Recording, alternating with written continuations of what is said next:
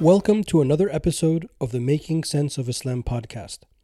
This podcast is one small part of a larger platform I've created dedicated to offering reflections on Islam, life, and mindfulness. I encourage you to visit makingsenseofislam.com to find a wide selection of articles, videos, other podcast episodes, and most importantly, courses designed to distill the complexities of Islam's intellectual heritage into usable and practical tactics and strategies for day to day life. I'm also active on Making Sense of Islam's social media accounts Facebook, Twitter, Instagram, and LinkedIn, where you will learn about what's new and what's in the works. That's it for now. Enjoy the show.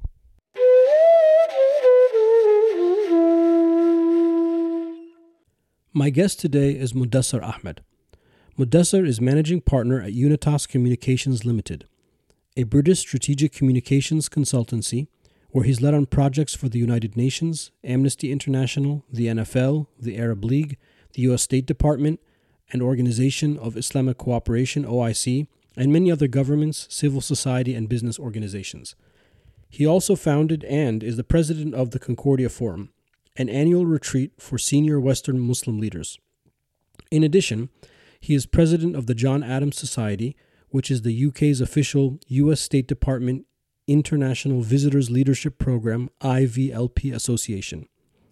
He serves as a director of the European Network of the US State Department, American Alumni, the Ideas Fund, and Faith Forum for London.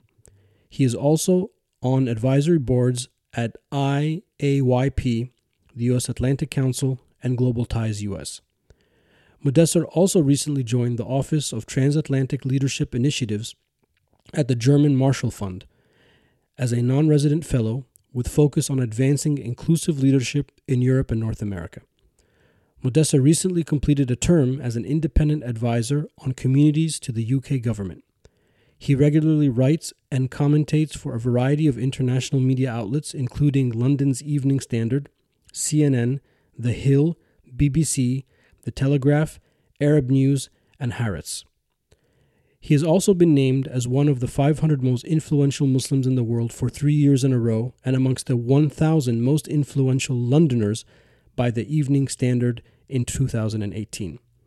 I hope you will enjoy this conversation as much as I did. I have to warn you, we are a little slow in the beginning, uh, largely due to the time zone issue. Mudassar had a very busy day. Uh, a few minutes into the interview, he actually asked for a break, which we took, and then things pick up after that. So please be patient with the slow start. But this is truly, truly a fascinating conversation.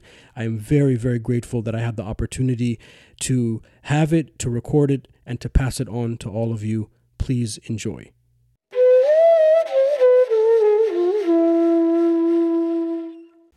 Mudassar, welcome to the show.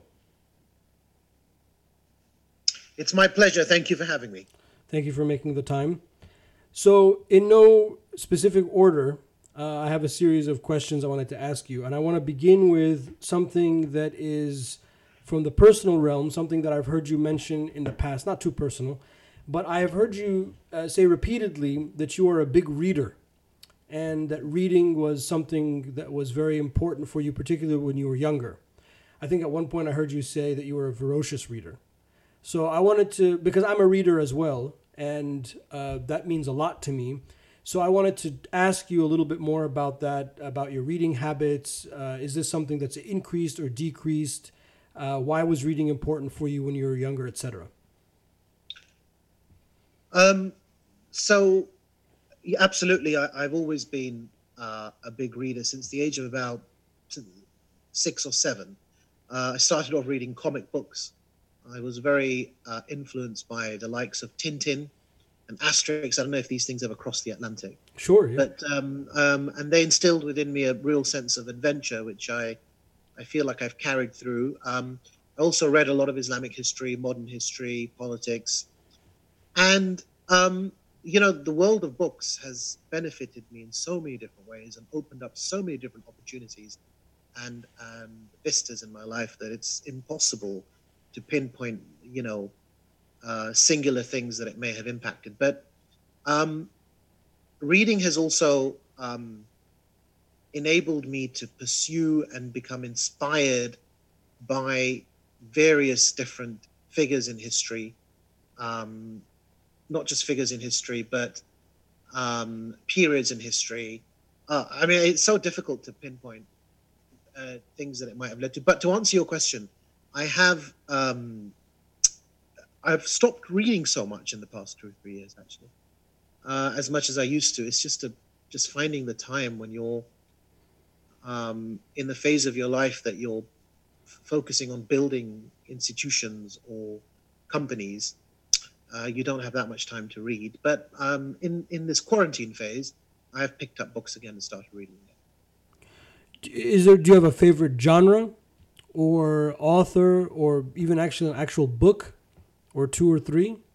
I have so many favorite books. It wouldn't be so difficult to choose between them.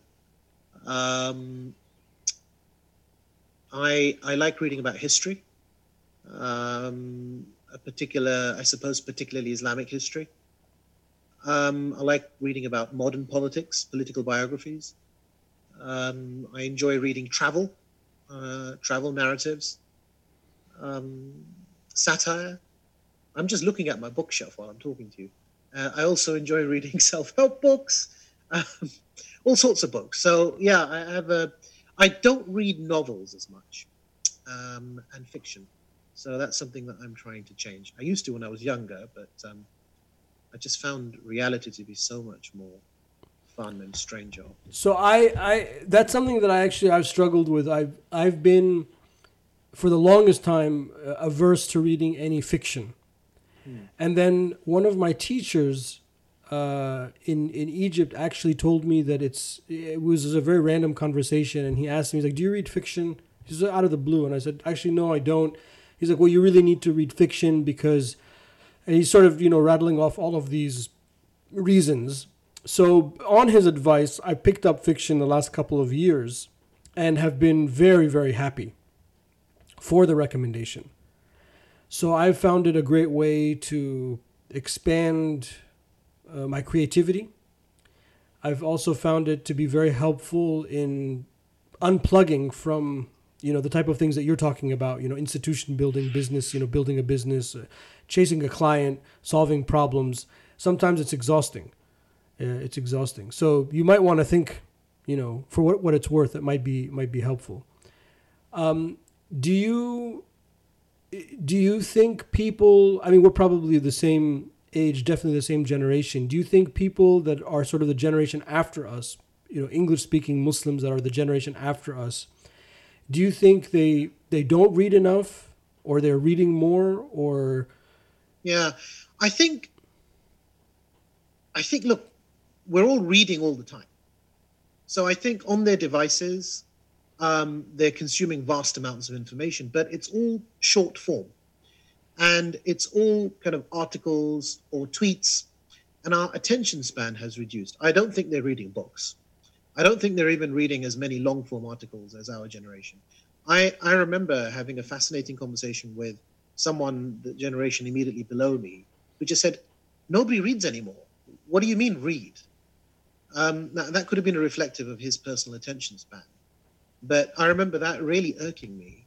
Um, and I do feel that the generation b- below us potentially are not reading as many books as they ought to be. And um, I'd be interested to know how we can change that. I remember actually one of the one of the things that I've noticed is this we're consu- the way we consume information has changed. So we're consuming information in short form more more often now.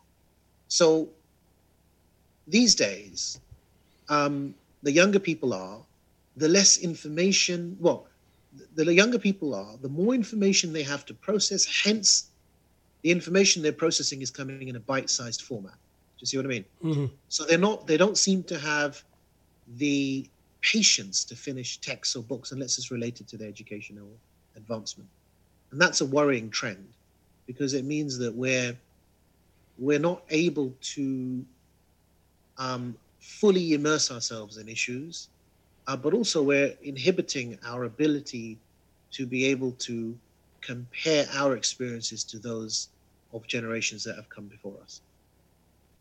Yeah, I think I have the same experience and observation with uh, people that are younger, especially because I teach uh, weekly, uh, different sort of ages. I also feel feel that reading is less important. But in a way, in in the secular domain, it seems that there's a push now for people to read more and and to tying that with worldly success. So it's very common you know for entrepreneurs to talk about the importance of reading or you know the average ceo reads x number of books per month or x number of books per year. And you know people that are making reading famous and popular people like bill gates where bill gates uh, notes i believe it is a website where he, he he talks about blogs about what he reads and his recent netflix uh, documentary where uh, there's actually a, a, very lovely scene in his library. So, but I kind of feel that we're missing out on that. Or our, our people are not in that trend. It seems that our people are more interested in, I guess, mainstream media consumption, if you will.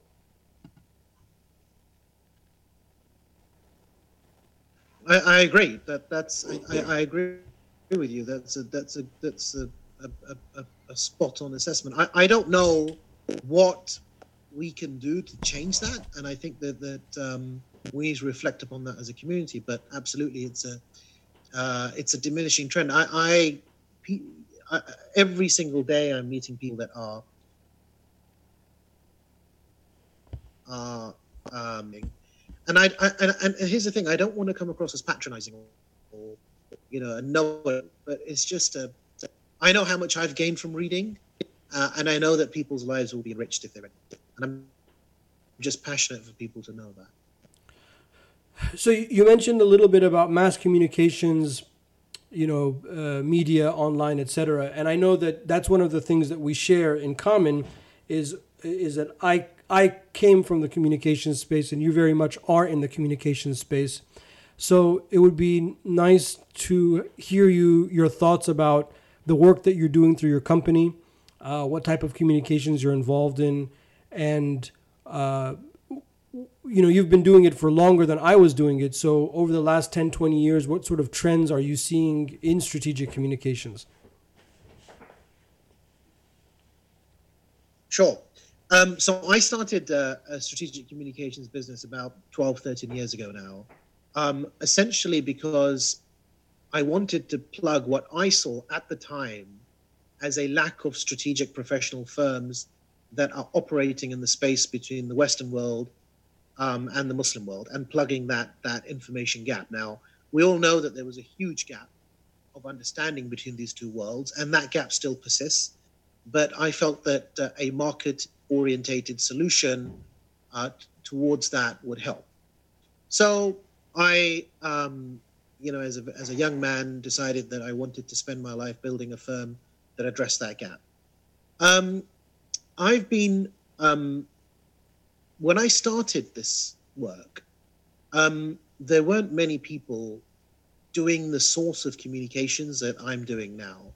Not, not in the, you know, particularly, um, they weren't really going after clients that weren't top tier in the Muslim world.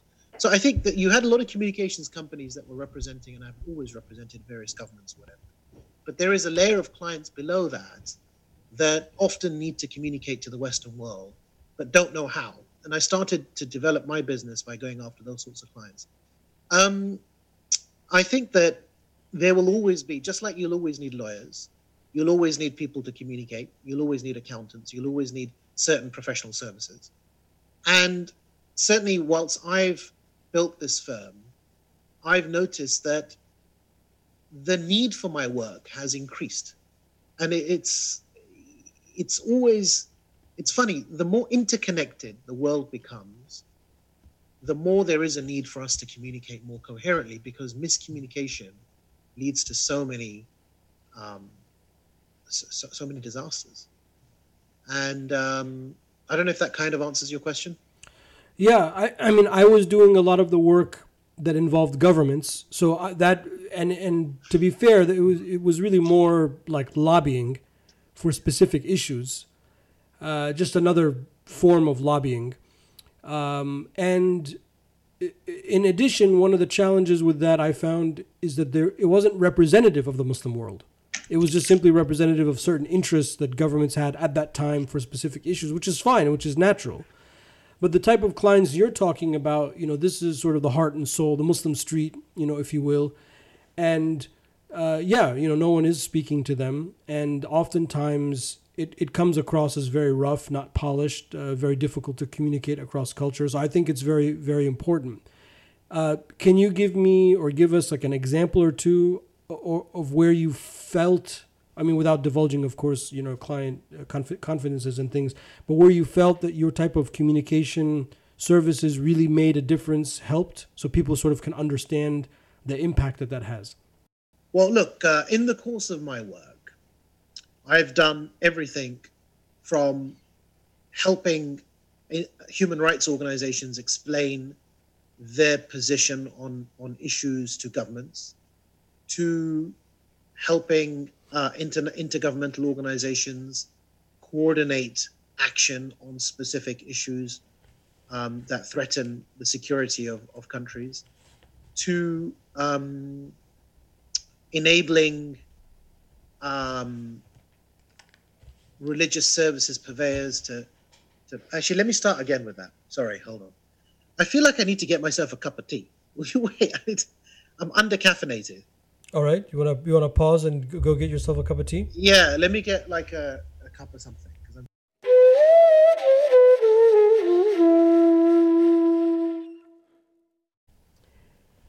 So in, in the work that you do, uh, like any sort of service provider, you have to keep uh, confidences and and certain things secret. But in as much that you can share with us, can you give me uh, one, maybe two examples of where your type of strategic communications actually made a profound difference, uh, and were it not for that type of skill set, something worse would have happened or something would have gotten lost? Yeah, um, I, would be happy to. I mean, I, I, think the thing is that so much of our work is done under NDA uh, or under confidentiality that it's so difficult to talk about it. But I'll try to talk about it in general terms. You know, some of our work has helped um, avoid further conflict between countries. Uh, a lot of our work has helped um, cultures understand one another, where um, help settle disputes, help settle arbitrations. Um, a lot of our work has um, impacted the policy of international organizations towards countries. I know I'm talking in very general terms. But, sure, sure. Um, but we've also done things like um, enabled campaigning organizations to be more clear about their message, and that has led to desirable effects to their in their campaigning, whether that be human rights campaigning, whether that be charitable campaigns.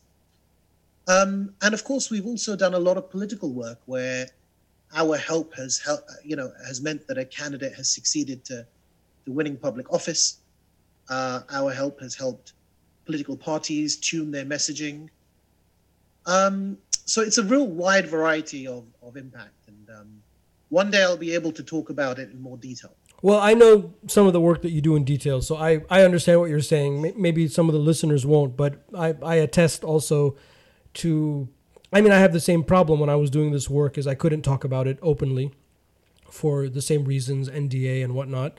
Uh, and I also know that there was tremendous, it's a tremendous need that we have. Now, I want to ask you this specific question. It might be totally just me projecting, but when I was doing this work, I kind of went through two phases. The first phase was, uh, oh my God, the Muslim world uh, doesn't get it uh, we have to come in and help them get it and communicate. And then the more time I spent with uh, in Muslim majority countries with Muslim majority stakeholders, people in government, uh, heads of state, uh, people in intelligence, religious community, etc., I actually started to see it their way. And then I kind of emerged from it like, oh, the West really doesn't get it at all. And we are the ones that are perpetrating this sort of miscommunication or this stereotype. And actually, I kind of got jaded and, and decided this was not, not for me, and, and I left. Mm. Uh, do you can you sympathize with that, or do you maybe you disagree yeah, with that? Yeah, I can. So, for instance, one of the issues I'm working on at the moment um, relates to an environmental issue um, that the West has decided needs to be addressed in a particular way. And there are countries in the global south who, who've decided it needs to be implemented in a different way. And essentially, the balance of power is with the West. The scientific argument is actually with the global south. Hmm. And so it's really interesting how actors in the in the West are deploying science, but being hit back with science. So I think what's happening is that um, you often have scenarios where um, you find yourself understanding, appreciating, and admiring some of the thought leadership coming out of these countries, and frustrated that people in the West are not able to see it in a wholesome way. And that's what our job is. Our job is to make actors in the West understand where people in the East or Muslim world are coming from, and vice versa. And yeah, often I do, of course. I mean, you know, in English, in, in, in England, we would call it going native. I mean, of course, often you do you do uh, sympathize with their point of view. In fact, you have to if they're your client, you know, to a large extent. And actually, I've been very lucky, Tarek, that in my business, I've never ever worked for anyone that I didn't agree with, you know, or didn't, or, or, or, or I felt that I was adding value to something that helped humanity as a such. You know, I, I have never worked for nefarious causes. I've turned down many opportunities to do so. So I always feel like any agenda I'm pushing is an agenda that I can wake up in the morning and feel very comfortable pushing, and that's a blessing.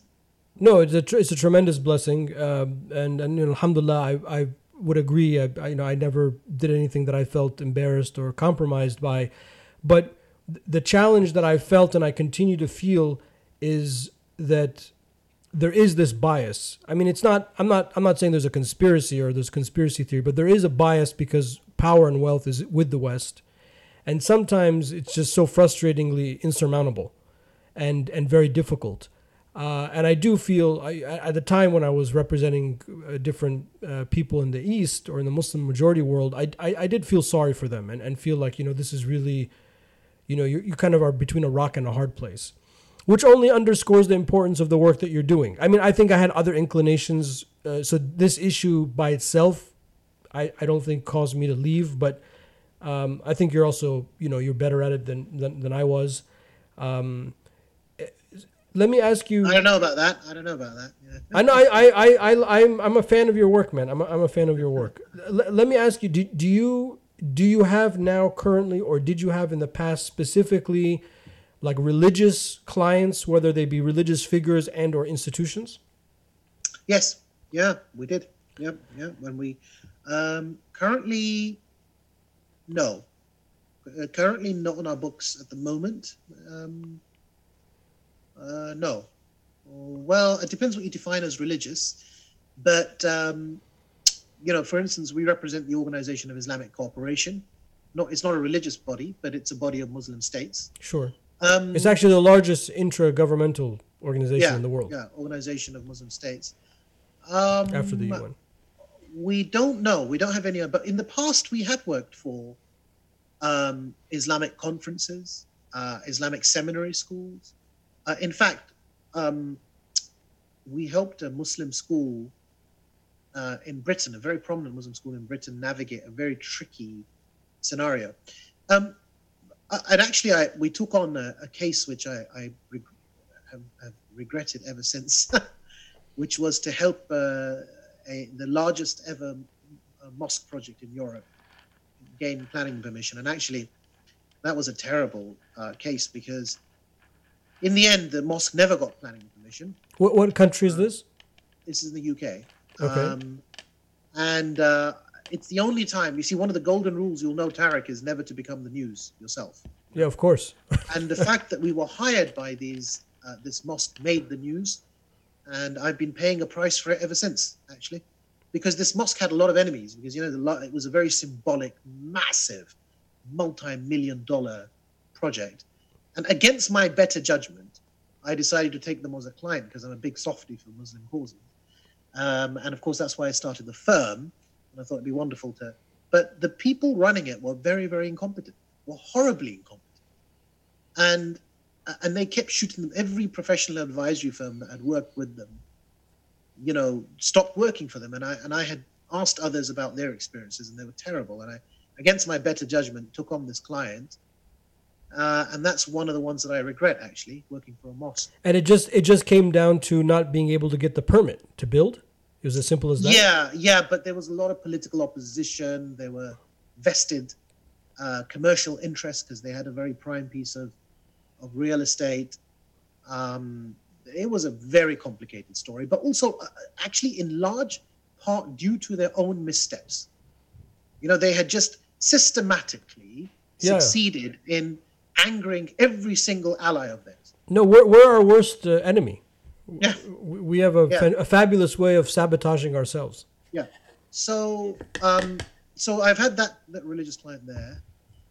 Um, yeah, I was. Uh, I, I have been approached by religious organizations in the Muslim world that I have turned down because I became um, very, uh, you know, after my experience with these guys. Unfortunately, you know, religious organizations do not understand, often do not understand the need for professional public relations or public affairs. And uh, these organizations are often led by individuals that feel that they can do it themselves, and they're the, and they're the best PR machine for their organization. Unfortunately, they don't understand that you need professionals and machinery and certain procedures in place to help you get the best out of. You might be the best PR person in the world, but you still need a team. And unfortunately, a lot of our religious institutions just do not understand that. They've been slow behind the curve.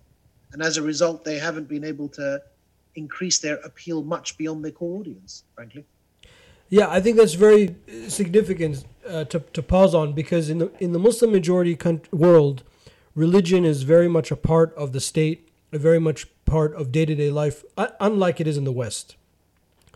And the fact that you know you- you're even having conversations with religious institutions, even if they're inept and they're backwards and like all of the things that you said, which I agree with, but the fact that you still have these conversations actually is a sign of improvement that they're even entertaining the idea that okay we need to find a way to communicate better. We need to find a way to get our message across better. Because in their terms it kind of appeals to their self-interest. You know they want Yeah. to be the dominant arbitrator or expositor of islam in their country so it's within their self-interest to do that well It is, yeah. But often, uh, yeah, you know, the, the fact that they're so tied in with the state, though, is often a, in many cases, it means that they aren't able to fulfill their potential in a way that they could if they didn't have direction from the state. sure sure You know, and that inhibits their decision making because it's just reflective of any third world country where bureaucracy inhibits free and open communication. You know, um, And the other factor is speaking about religion in general, any religion in the modern world itself is a challenge. yeah, With very ancient and, you know, sometimes odd positions, it, it's hard to articulate that when, you know, everything needs to be tweeted out in so many characters and and things like that. Um, so where do you see strategic communications sort of between east and west going you know you mentioned a little while ago that it's needed it's important um, do you think that now that the world is more connected it's even more important or people are starting to get it on their own or how do you see sort of the next let's say 20 30 years of that of this space no, it's definitely more important. I think one of the things that we've realized from this COVID crisis is the the lack of leadership from the United States on the world stage has been particularly jarring. Just yesterday, Trump announced that he would not uh, put money, he'd stop funding the WHO. Um, and, you know, with America retreating um, from its historic role on the world stage, you're going to see a rise in middle ranking countries. Like it took Saudi Arabia to convene the G20, it took France to, recon- to convene the G7 at this time of unprecedented global crisis. The UN has been so depleted of resources that they haven't been able to step in. And I think in this, you know, global coordinated action against crises are reassuring to the ordinary person. And and when communicated right, it provides a level of assurance that individual governments can't necessarily do by themselves. Um, I think that we're entering a world with competing polities are going to try to um, trying to sell their narrative of human development to um, the global audience. China is already trying to do that. Russia has been doing that for a while. Britain, now that it's out of Europe, is going to try to sell its own narrative. So it's going to get very confusing. Um, everybody's going to be, and actually, it could uh, become quite dangerous if it's not done well. And so, the job of communications professionals is partly obviously to, to faithfully communicate whatever it is that that their client wants them to communicate, but also to do it in a way, I feel, that reduces misunderstanding, conflict, and division. And you know, they say that don't blame on on malice that can that that, that don't blame on malice that which can be blamed on incompetence. And often what you find is people incompetently communicating, setting off crises all over the world. And we need communications professionals to ensure there are less misunderstandings, less division, and ultimately less war. Does that kind of make sense? Yeah, no, definitely, definitely. When I was working in London, uh, I got the sense that there were a lot of shops set up to do strategic communications you know everything from small, medium to large. How do you uh, specifically see yourself fitting? A lot of those firms don't exist anymore, by the way. One one in particular, which don't necessarily have to name, but how do you see yourself? fitting in with the larger firm do you do you work with larger firms or is it just sort of you're too niche to to fit in with that larger scheme um well, well, let me for let me give you uh, why I'm asking this question. In the U.S., yeah. uh, when I tried to sort of think about replicating strategic communications stateside, and I reached out to some of the larger firms, one of the things that I found is that the larger firms were really just an extension of the lobbying efforts for certain governments.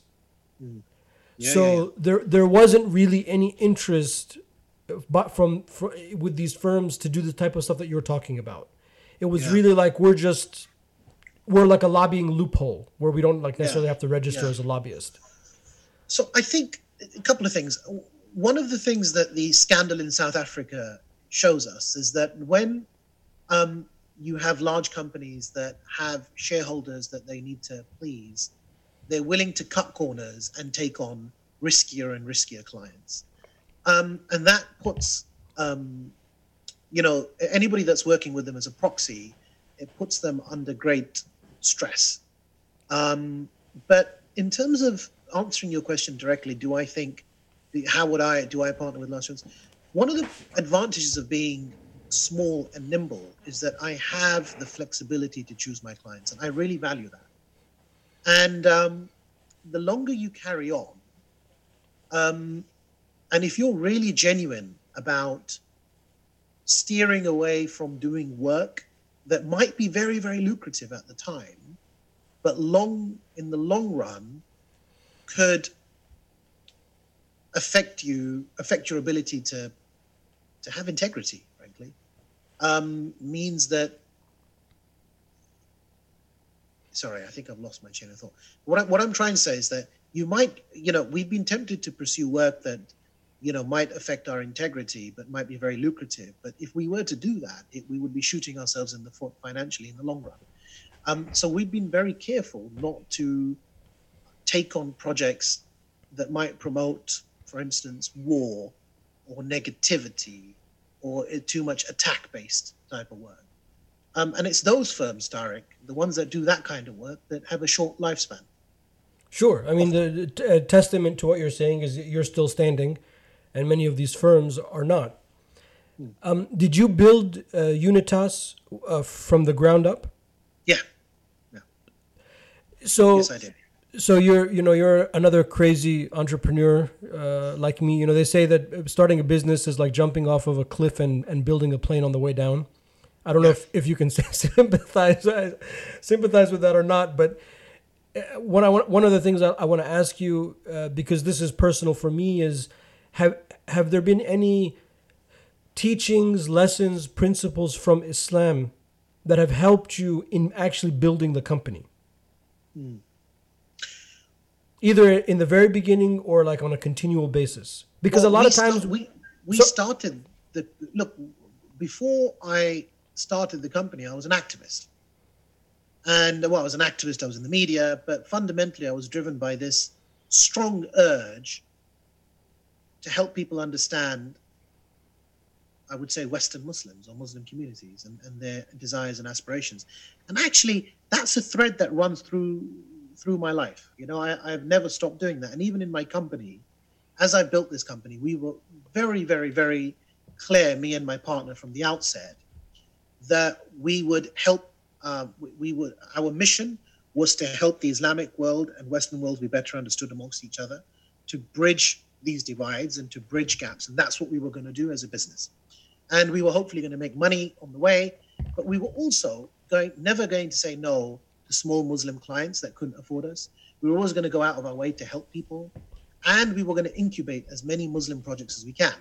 So it's as a direct result of my business that I've been able to incubate many, many, many Muslim projects.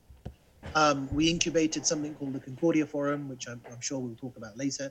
But the Concordia Forum was heavily reliant on my business and some and somewhat still is, but not not so much. But certainly in its early days, five, six, seven years, it was heavily reliant on the resources that my business was pumping into it to keep it running. Um, we we also incubated a a Muslim um, artists network. I ran a campaign to raise money after terror attacks in the UK that my business ran. There's so many things I was I've been able to do to help the Muslim community because of my business. And actually, my heart has always been in those things. The business is a way of making money to basically satisfy my communal objectives. I mean, I know good entrepreneurs don't say that, but I'm always set out to try to solve a problem, you know?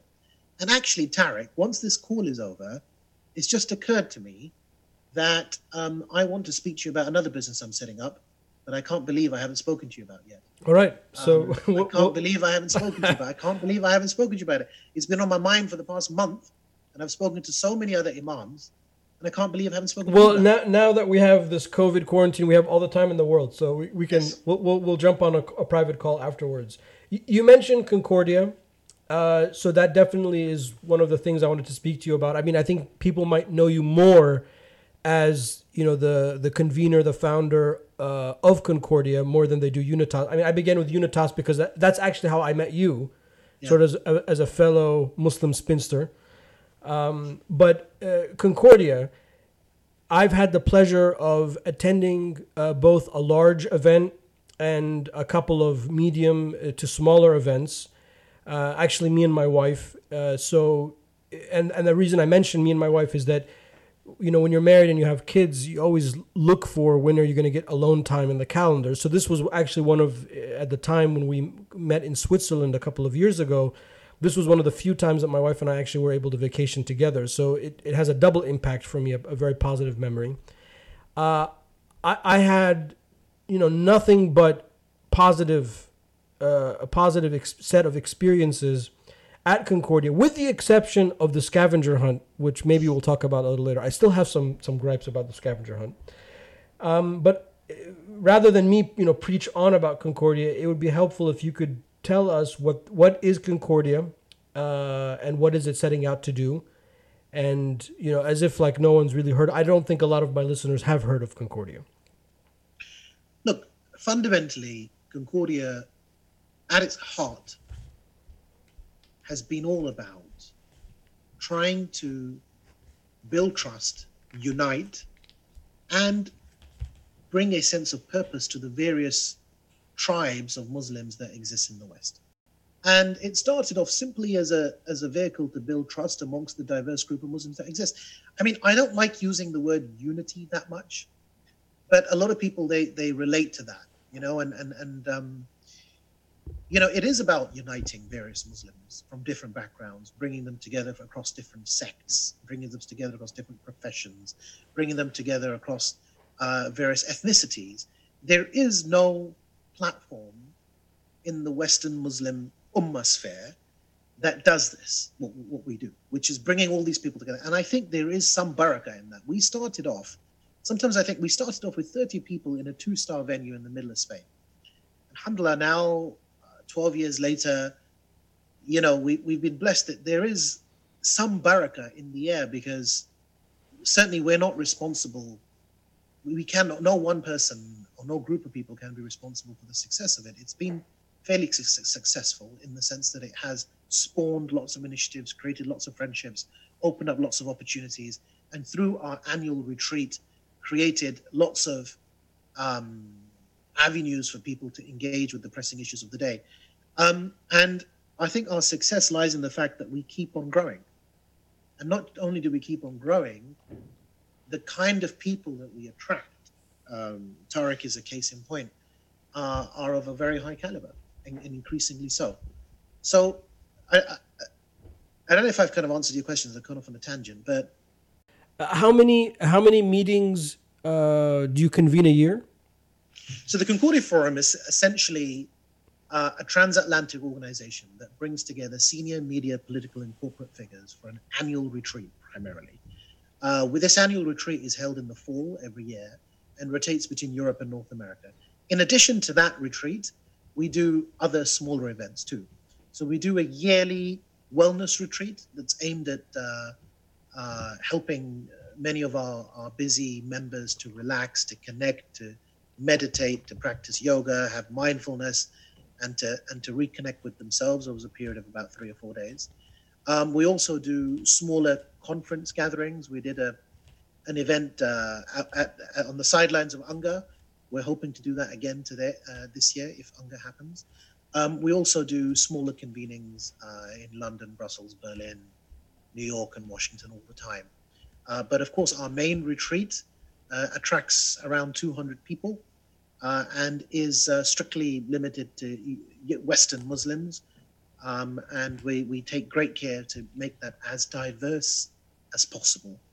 Um, and we don't take funding from any uh, kind of governmental organizations, or we nor do we have any links to any any governments or particular sectarian tendencies.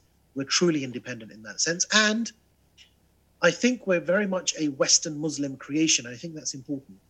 Um, most Western Muslim institutions have some kind of umbilical cord to, and rightly or wrongly, I mean, I'm not drawing judgment, but they have some kind of cord to ideological understandings of Islam um, in in in the Eastern world. So so you know they're inspired by be it Barelvism, be it Brotherhood, you know, be it um, Turkish interpretations of Islam. Most of these most of the institutions have that kind of link, whereas the Concordia Forum not only is espousing, you could argue in in some form a new, more broader, more inclusive vision than any of these individual ideologies, but in and of itself is a very Western Muslim construct. Uh, is it true that it's by invite only?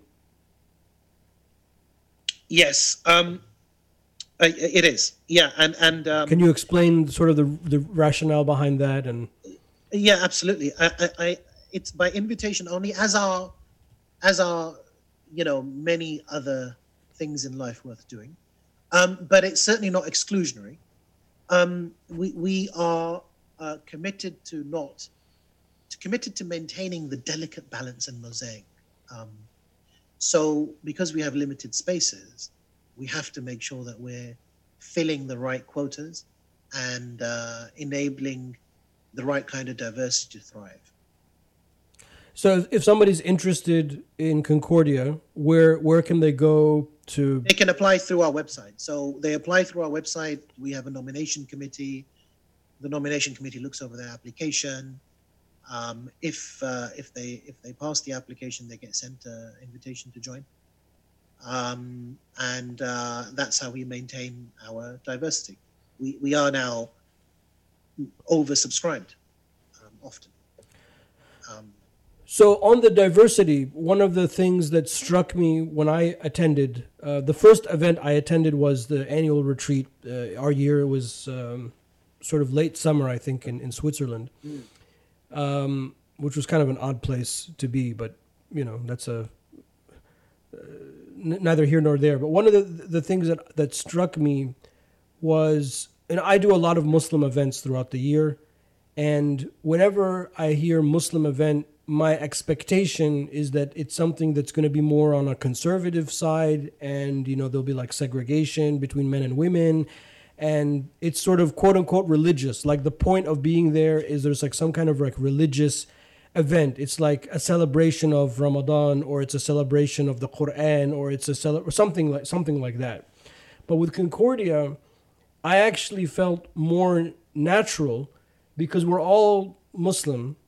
Uh, no one necessarily knows sort of the level of everybody's practice. Uh, but it, being Muslim was was like I don't want to say secondary because that sounds derogatory, but it was it was a background to the professional skills that we bring.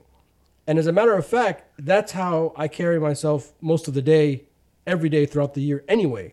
So I felt very natural. It felt very natural for me. I was like, well, this is how I am all the time, most of the time except you know maybe like in Juma or something like that, where I'm giving the sermon. So I actually appreciated that a lot, and it it took a lot of pressure off of the ideological problems that oftentimes I am confronted with when we have a quote unquote Muslim conference. So it wasn't about uh, solving ideological problems. It was about introducing. I remember there was one session we attended uh, Muslim startups so everybody got like five minutes, seven minutes to pitch their new project and get feedback from the audience. Like that was awesome. That was so awesome. I have like a notebook full of ideas just from that session. About, uh, first of all, feeling okay, I'm not alone in these struggles uh, being an entrepreneur, or these are amazing ideas. I connected with these people on social media. Some of them are, I'm still in touch with till today. Uh, but we're all like on the same team. In other words, we're all Muslim so we all understand that. So we're there to support each other. So I just wanted to highlight sort of that was my initial experience. I mean, that was, I think I told you, I don't know if you remember, but I, of all groups that I've been a part of, I feel the most comfortable with this Concordia group, just very naturally. Um, and then you've done a lot of smaller things. Uh, so I, I've attended a couple of the meetups in Washington, D.C. Uh, looking forward to doing this thing in New York if if uh, by September October. I think UNG is in September, right? Usually in September. Um, how many how many people do you, would you say if you could say this are a part of the Concordia family? Probably um, around seven eight hundred in total, between seven and eight hundred. And you said you started you were about 2030? Yeah. Okay, so a decade later, you go from 2030 to, to almost a Yeah. thousand. Yeah.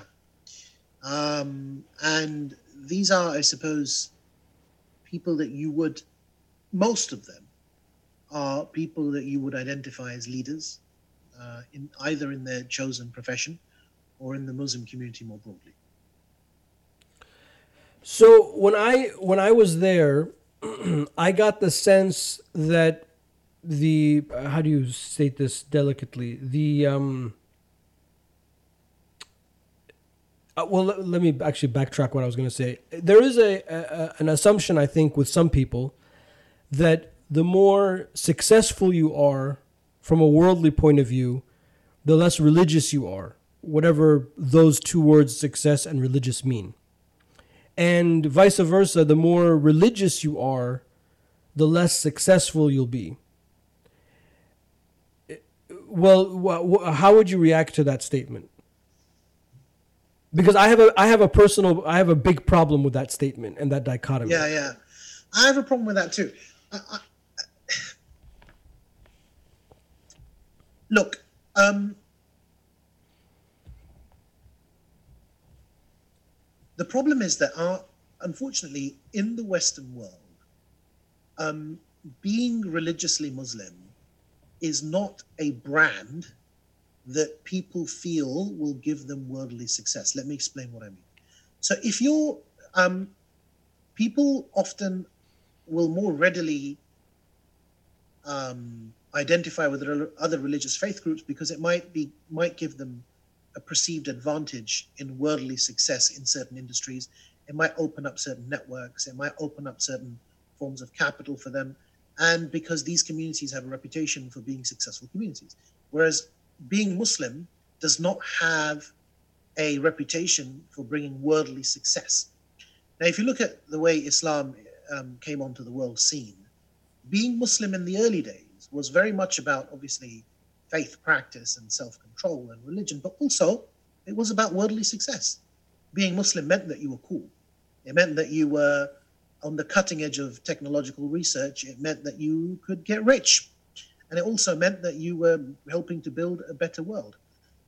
Being Muslim today, unfortunately, does not have the same connotations being Muslim today means that you're being oppressed in India, China, Burma, you name it, right? Uh, Europe, um, you're being maligned, whatever. So when we're living in this macro context, where we we're being made to feel that being Muslim is not, you know, leads to, to worldly oppression, then it's not surprising that so many people play down their religiousness. Uh...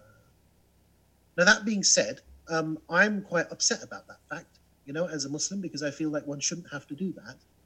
And um, part of the thinking behind Concordia is to show that there is a space where Muslims can be successful together, and that being part of being Muslim does mean that you're part of something bigger, successful, and ultimately inspiring. Which is why when a lot of people come to Concordia, they feel inspired because they view Muslims in a and their own community and themselves in a different light. Exactly. I'm glad you, you stated it that way. I mean, you're right. In the in the past, being Muslim was like being cool, and uh, most of the the books of history will attest to that's how Islam spread. Is just that there are these like sharp dressed, super successful, you know, people holding this like rosary in their hands and like, oh, who are these awesome people? I want to be like them, and you know, oh, I'm a Muslim. Where now it's the exact opposite. But the reason I mentioned it that way is that when I went when at the Concordia uh, retreat that I went to, uh, it was my first time, so I don't really have a a, a test forum to, to compare it to. But people that have been veterans were telling me we usually don't have this many quote unquote religious figures. I think there was like one or two imams there. Now, again, I don't know what a religious figure is or, or how you de, you know define. I think we had Juma like on like a hilltop, and there was a British imam who was absolutely hilarious. I mean, unbelievably hilarious. Um, but so I got so for me when I went, it was I felt just the right amount of dose of Islam. In other words, you know, Friday came, we prayed Friday. Uh, everyone was respectful. Um, you know, we're all traveling, so whenever you needed to pray, you just went back to your room to pray. But that's you know, we weren't there to like learn the fiqh of wudu and inheritance. You know, we were there, like you said, to be inspired. We were there for another purpose. So, do you think was that a correct statement that that was a, a unique Concordia forum, that specific one that I attended? Unique in the sense that there were like more quote unquote religious figures or whatever that word means. I don't know. I, I don't know because it depends what you mean by religious figures. Um, I guess there were like one or two imams. we've always had, you know, one or two or three or four imams. Um, um, we've always had people of people that are um, religious services purveyors. Yes, absolutely.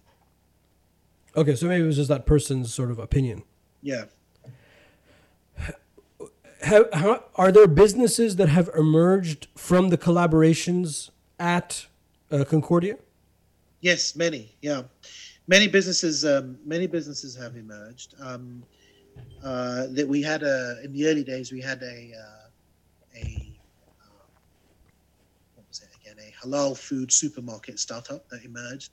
We've had lots of Concordians invest in each other's businesses um, a group of Concordians got together and invested in a major uh, media production house in the United States, one of the biggest and most well known, um, based in Hollywood. Um, Concordians have uh, done joint ventures together. Yeah, lots of lots of cool business uh, businesses have, have, have, taken off, and uh, people have loaned each other business capital. People have invested in each other, and that will only increase over time. Inshallah. Inshallah. So one of the things you mentioned in describing Concordia is you mentioned the wellness retreat. I wanted to speak to you a little bit about that. So last year, uh, I had the you know pleasure of attending this what you call the Sukoon retreat, and it has its own website. I'll, I'll make sure that the link is in the uh, notes of this episode. Mindfulness is is one of the focus areas that I have on the entire uh, Making Sense of Islam podcast at, or, or website. Actually, I think it's very important. And I thought you could tell us a little bit about the genesis of that. You know, why did you decide to add this component to Concordia? And uh, you attended the the retreat as well. I mean, I'd love to give my feedback, but I'd like to hear yours as well. How did you think it went, and um, you know, what are the plans for that specifically moving forward? Um, wellness, mindfulness, and a sense of peace have been at the heart of the human endeavor ever since humans have been around. And but and and, and the, the stress and the pace of modern life has seen a huge rise in the, the wellness and lifestyle industry. And um, as someone who has a pretty stressful job that, that means that I travel a lot and manage teams on, on various continents, I found it um, very difficult often to, to de stress adequately. So that led me to, to explore some of what the wellness industry had to offer. So I started attending various retreats. I um, went to a retreat in um, in Spain. I went to a retreat in Germany. I started attending these retreats. Now, whenever I attended one of these retreats, I found that they inevitably had some kind of ideological framework. Now, they often wouldn't push that ideological framework down your throat, but it was obvious that they were following one. So, for instance, you know, one of you know, they'd either be Ayurvedic, which is Indian, or Buddhist, or you know, Christian. I went to one that was was you know, once you got there and you entered your room, they had a small leaflet saying that although we welcome everyone, we do follow Christian principles here. We don't expect you to become Christian, but our wellness is rooted in Christianity. Um, so I, I found that intriguing, and it got me thinking that we do need, you know, I, I'm a Muslim, and my concept of wellness is rooted in my Islam. And it is possible to marry those two concepts. In fact, it's critical that we are able to introduce concepts of wellness into our understanding of religion. Um, and that led me to, to setting up the Sukoon retreat as a um, place where we can explore modern wellness techniques in an Islamic framework. So how the the we were like the guinea pigs, like the test group. There weren't that many of us. There was one uh, mother daughter pair that were not like with it at all. They were like really kind of they were really raining on our parade. We were like having a good time singing and you know doing tai chi barefoot in the morning, and you know we we, we were having a, a grand old time. So we just exclude them for a moment because I, I just think they just it wasn't for them. Uh, what was the reaction of the participants? I have to say that it was pretty transformative for most people that attended. I was amazed at um, how I, I, how everyone felt a sense of peace, tranquility, and how it impacted people. I can, I, as you may remember, I skipped the first two days. I, unfortunately, I had a, a, business engagement that I just couldn't couldn't uh, couldn't get out of, and um, when I arrived on the retreat, I was just struck with, um, the, the, tranquility that I saw amongst the people around me, and um, uh, we had nothing but good feedback. In fact, we have a video about it as well, which we will share. Yes, and that video was actually all shot on iPhone, by the way. Yes, it was all shot on iPhone. Uh, so, I think we, you know, we all know we need to do this, and it's just incredible how few of us make out the time to do it. It is, it is incredible. I think people should do something like this at least once a year, if not twice a year. So one of the th- one of the things I feel about uh, mindfulness, wellness, is that I agree with you that a lot of things that are out there, it is, it is an industry, unfortunately. So there are people, you know, trying to make money out of it. And when you get caught up in that, I, I have attended retreats and, you know, things like you, not, not maybe as many as you, but I've definitely been there. And the, it is so blatant. Like the minute you walk over that threshold, you know, you are part of another ideology, philosophy, which is fine. I mean, you know, as a, as a Muslim living in the West, you know, you're used to being a minority and coexisting with all this other stuff.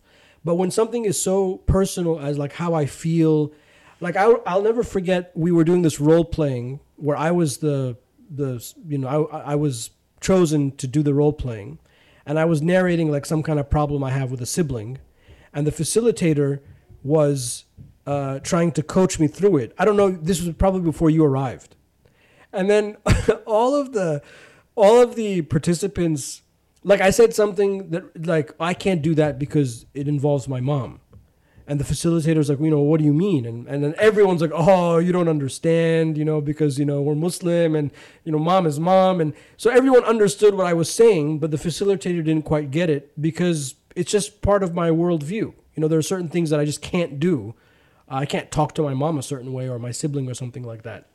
So what I appreciated about it is that the, the first of all the facilitators were very flexible uh, and worked with us. But I appreciated that the participants we all we all shared that same ideology background, you know, which is Islam, and therefore we were very comfortable. We were very comfortable sharing. Like I never go to these secular things. I never share. And I never want to be picked on, and I never want to like talk in front of the group because I was like, you know, no one's going to understand. But at, at Sukoon, I felt the exact opposite. I felt very, very comfortable, you know, being myself, eh, talking about it. And look, man, to be honest, even till now, it's been over a year. I, the effects of that are still with me. Uh, it was transformative.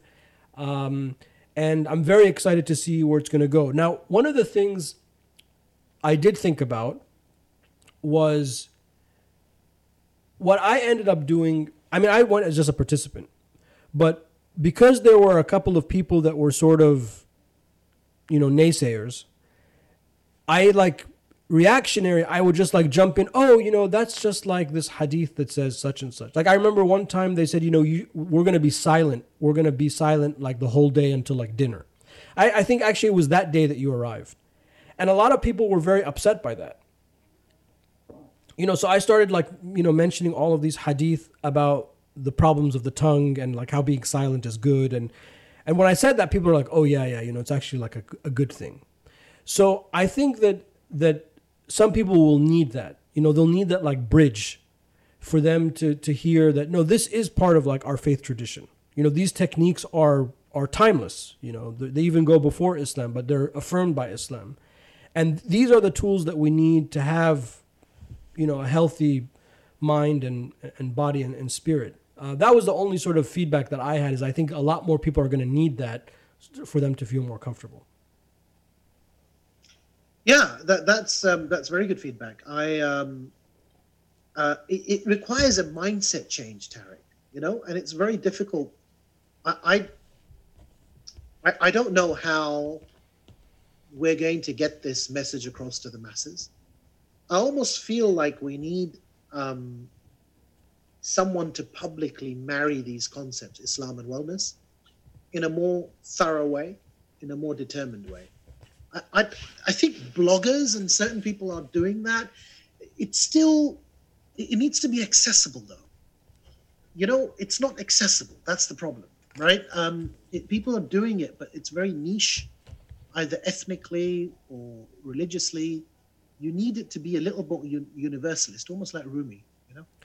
yeah, well, uh, on Rumi, I mean, one of the things that people I think respond to, if they respond favorably to wellness and mindfulness, is they'll say, well, you know, Islam has uh, tasawwuf, and that's what you know Sufism is about, which I would agree with that statement. But the the challenge there is that that word Sufism itself will mean a thousand and one things to a thousand and one Muslims.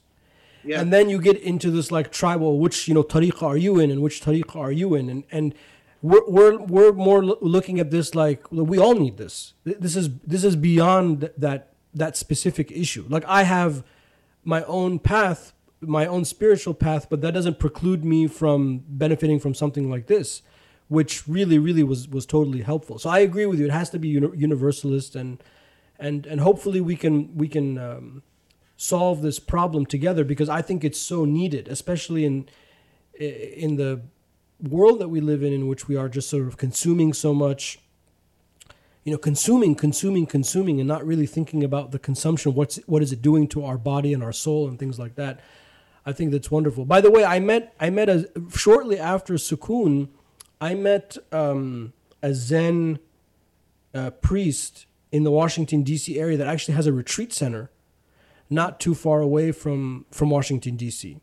And I had mentioned Sukoon to him, and you know he said that they would be more than willing to to make their place available. How big is their place? How many people does it take? Uh, I think I think it would I would say it was half the size of the of the location that we had the first Sukoon, which was sort of in, in Devon in the countryside in, in England. Uh, but about, about half that size. But but even still, we were like a small fraction of the inhabitants of the retreat center in, in, in England. In other words, we, we probably were only like 10 to 20% capacity. So probably could take a 100 to 200 people, I would say. I mean, I have to confirm with him and dig out his contacts. But have you actually been to? Did you go to the place? I did not. Unfortunately, I did not get a chance to go. So that that's the next on the next on. The, well, next time I'm in DC, let's go together. Yeah, and if you're thinking of you know Concordia, the forum exchanging between Europe and North America, yeah. I think it's also the Sukoon retreat which is a little bit easier to, to, to conduct. I think we, we should be thinking about you know North America as well as Europe. Maybe it happens twice a year. Well, well absolutely. Maybe we can do that sooner rather than later. Do you want to send me the website for this place?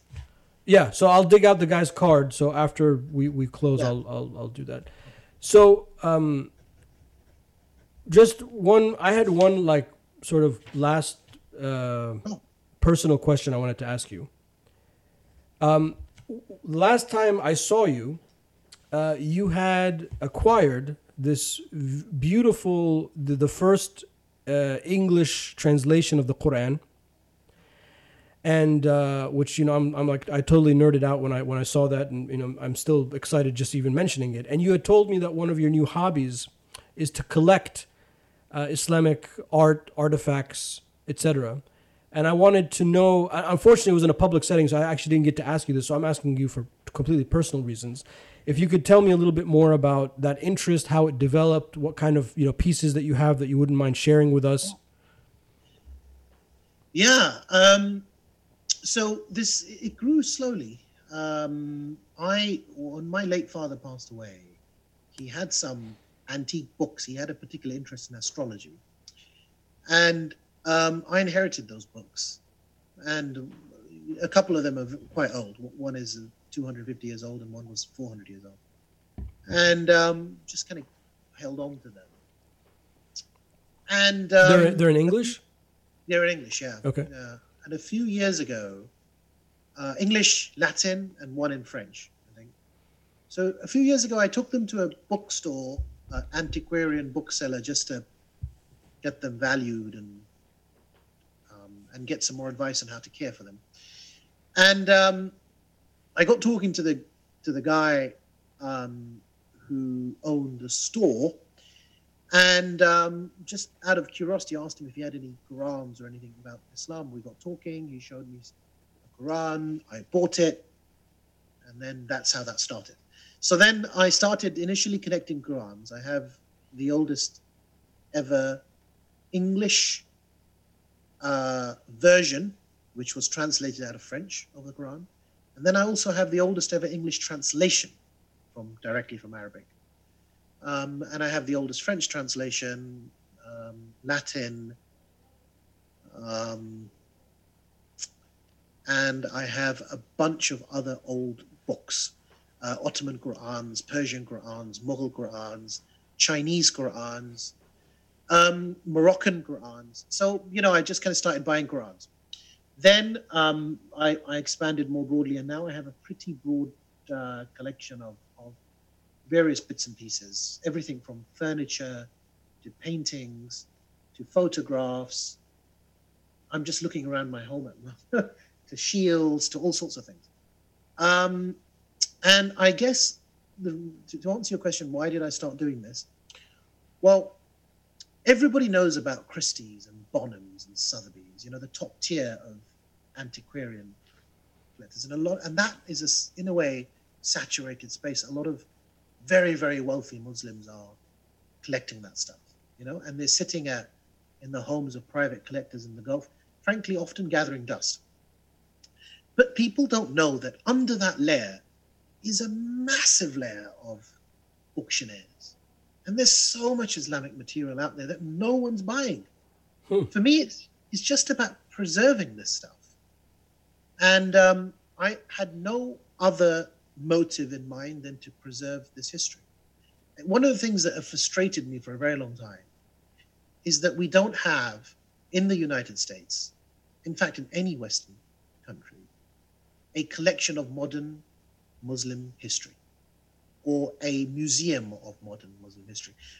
One of the great pleasures in life I derive is whenever I go, literally, whenever I go to a major American town, I visit its Jewish museum. And every single town has one. And they're beautiful pieces of history. Philadelphia has a particularly nice one right opposite Liberty Bell. It's my favorite so far. But Chicago has one, LA has one. And over there, actually, uh, you know, Jewish history in America doesn't really stretch back substantially. Um, but most of that stuff isn't that old that they have. But they look after it, they, they value it, and they showcase it, and they learn from it. And I've always dreamed of of seeing museums of, of Muslim heritage pop up across the West. There isn't a single one. There isn't a single one. The closest we have, I think there's something in Mississippi, but I don't think that's that's modern Muslim heritage. And obviously we have wings in museums. So here in Britain, the British Museum has an Islamic wing, but it's all stuff from like the Ottoman Empire. so um, for me, it was really about um, preserving this stuff. I don't know what I'm going to do with it. I honestly don't. Maybe I'll end up opening a museum. Who knows? Watch this space. So on that, Mudassir, there is a Muslim American Heritage Museum in DC. A very small one, yes. Yeah, a small one. Yeah. Um, but that's a start. Um, but uh, so offline, if you could send me some websites of uh, the bookstores that you're using, because you know, actually in London, you're very well placed. There's a lot more antique shops than there are in the in the United States. Oh yeah, yeah, yeah. Uh, I yeah, like antiques as well, but I, I, so when I when I go to London, that's always one of the first things I do is I go to the antique stores and, and check. We'll go together. Yeah, I, I, I, love I love that stuff. I mean, I have I've seen some pretty. I mean, the stuff I saw was the more the higher end things, but you know, like Mamluk weaponry and you know things that are like fifty thousand pounds and up. I mean, you know, I was just I'm just like looking just to enjoy. Well, I'll I'll take you to the more affordable places. You know, which still has all that stuff. You know. Yeah, so that's interesting that you mentioned it. So I think when when I hear antiques, I think astronomic. You know, like a leaf of a book that goes for like a million dollars. You know. Yeah. Um, this is a perception that's stuck in our minds, but there's a whole world out there that's not that expensive you know, mm. that is affordable for most people. And we're not developing that market, if that makes any sense, you know? Sure. And we need to, um, and if I would love for more people to get involved in this. In fact, I've mentored two or three people from within Concordia who uh, actually, I showcased a lot of my collection. Um, uh, on, on, we're doing these um, weekly Concordia Zoom calls, so I showcased quite a bit of my collection on that. I might do another one I might do another showcase. Yeah, I was just going to say it sounds like a business opportunity for for Concordians to get behind. Well, it's not it's not necessarily business, but I just I would love to to for for, for most of us now, we um to to start collecting this stuff and start buying this stuff and start you know preserving it and thinking about passing it on to our children, but also showcasing it. Um, it's an important way to connect to our heritage. Mudassir, thank you very much uh, for your time. I really appreciate it. Um, is there anything you want to close with? A closing thought, a piece of advice, question? Put me on the spot there, but um, I um, I've really enjoyed this. Thank you for doing this. Um, thank you for bringing together such an interesting collection of people. And I really enjoyed the long format of this. You know, allowed us to kind of explore thoughts a bit more carefully. Um, I guess I, I've, I have nothing profound to say towards the end of this, but uh, except thanking you, and, and we hopefully hope to see you again in the near future. Inshallah. Sounds good.